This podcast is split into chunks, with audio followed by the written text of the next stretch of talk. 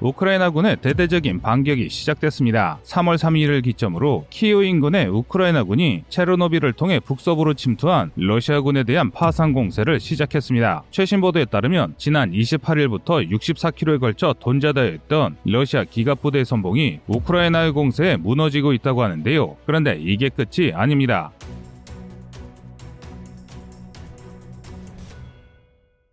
우크라이나 서부 리비우로 세계 각지에서 의용병이 모집되고 있는데요. 우크라이나 정부의 주장에 따르면 의용병의 숫자가 3월 3일을 기준으로 1만 6천 명을 넘어섰다고 전했습니다. 물론 실제로 그 정도 규모가 모였을 가능성은 그다지 높지 않습니다. 하지만 적어도 수천 명이 모였고 그에 상응하는 물자와 무기가 집적된 것은 확실해 보이는데요. 이들이 서방에서 공급받은 대전차 화기를 수령해 키이우 전선으로 투입된다면 식량 부족과 연료 부족에 더해 습지 한 가운데 고립된 러시아 러시아군이 완전히 개멸되는 것이 확실시되는 상황입니다. 러시아 공군의 어모가 없다면 지금 당장 전멸하는 것도 불가능하지 않은 상황이기 때문인데요. 그런데 이런 상황에도 불구하고 러시아 공군은 지상작전을 지원하기는커녕 제공권조차 제대로 장악하지 못하고 있습니다. 오히려 우크라이나 공군의 전투기가 출격해 러시아군을 폭격하는 황당한 일이 벌어지고 있는데요. 두 국가가 동원한 항공전력의 격차가 10배를 넘는다는 점을 생각하면 이는 도저히 이해할 수 없는 상황입니다. 전문가들조차 러시아 공군이 이렇게 잠잠한 것을 이해하지 못하고 있는데요. 그나마 가장 유력한 가설이 폐업과 부정부채에 의한 가동률 급감, 초전에서의 심각한 손실 정도입니다. 그 중에서도 가장 큰 문제는 부정부패입니다. 현재 러시아 공군의 최고위직 9자리 중 6자리가 공군이 아니라 육군 출신입니다. 러시아군 총참모장 게라시모프가 러시아 공군 사령관을 자신의 육군 후배로 임명하면서 러시아 공군의 고위직들이 공군 작전의 문외한인 육군 인사들로 대체된 것입니다. 그리고 이 과정에서 엄청난 부패와 공군의 작전 능력 감소가 발생했는데요. 전문가들은 부패한 군장교들의 착복에 의해 항공기의 가동률이 크게 떨어졌고 무능한 상부의 비상식적인 지시에 러시아 공군이 큰 피해를 입었으리라 추정하고 있습니다. 게다가 실시간으로 감사는 전력도 상당한데요. 우크라이나군이 러시아군으로부터 노획한 방공 장비와 보병이 도수운반하는 단거리 지대공 미사일로 매일 수대 러시아 전투기를 격추하고 있음이 여러 기관의 기관의 교차 검증을 통해 확인되고 있습니다. 심지어 지난 3월 3일에는 우크라이나군이 남부 지역에서 기습 포격으로 러시아의 항공기지를 습격해 최소 수십 대의 헬기가 격파됐다는 사실이 밝혀졌습니다. 한마디로 전전선에서 러시아의 참패가 이어지고 있는 것인데요. 그럼에도 수적 우위를 앞세운 러시아군은 끊임없이 전진하고 있습니다. 이에 대해 전문가들은 러시아군의 진격로가 죽음의 도로가 되고 있으며 우크라이나군이 후방을 차단하는 순간 몇몇 도로에 의존한 러시아군이 몰살당할 수 있다고 분석 중입니다. 일례로 수차례에 걸쳐 탈환과 점령을 반복하던 헤르손이 다시 우크라이나군에 넘어갈 수 있다는 분석이 쏟아지고 있는데요. 이렇게 되면 초원지대를 지나 러시아 중부의 산림지대에 진입하면서 진격 속도가 느려진 러시아군의 보급이 차단됩니다. 그러면 당연히 전투를 수행할 수 없게 되는데요. 한마디로 러시아가 지금이라도 군을 물려 물자 집 적소를 점검하지 않는다면 전쟁 개시 이후 최대의 피해를 입게 될 것이 분명합니다. 하지만 그럼에도 러시아군은 중단 없는 진격을 이어나가고 있으며 러시아 본토에서는 쉼없이 신병이 징집되고 있습니다. 이 때문에 무고한 러시아인의 희생이 급증할 것이 확실해져 가고 있는데요. 그만큼 러시아 내부에서도 반발이 커지고 있습니다. 3월 3일 러시아 야쿠츠크시의 한 지방 신문이 일면을 전쟁 반대로 꽉 채웠다가 폐간되는 일도 있었는데요. 이런 일련의 상황에 대해 미국의 린지 그레이엄 상원 의원은 1944년 히틀러 암살 미수 사건의 주모자였던 슈타우 펜베르크를 언급하며 러시아 내부 내부 인물이 하루라도 빨리 푸틴을 암살해야 한다고 주장했습니다. 지금까지 3월 4일 저녁까지 정리된 우크라이나의 최신 상황에 대해 정리해드렸는데요. 다음 속보를 통해 좀 더 상세한 내용 전해드리겠습니다. 이상 꺼리투브였습니다.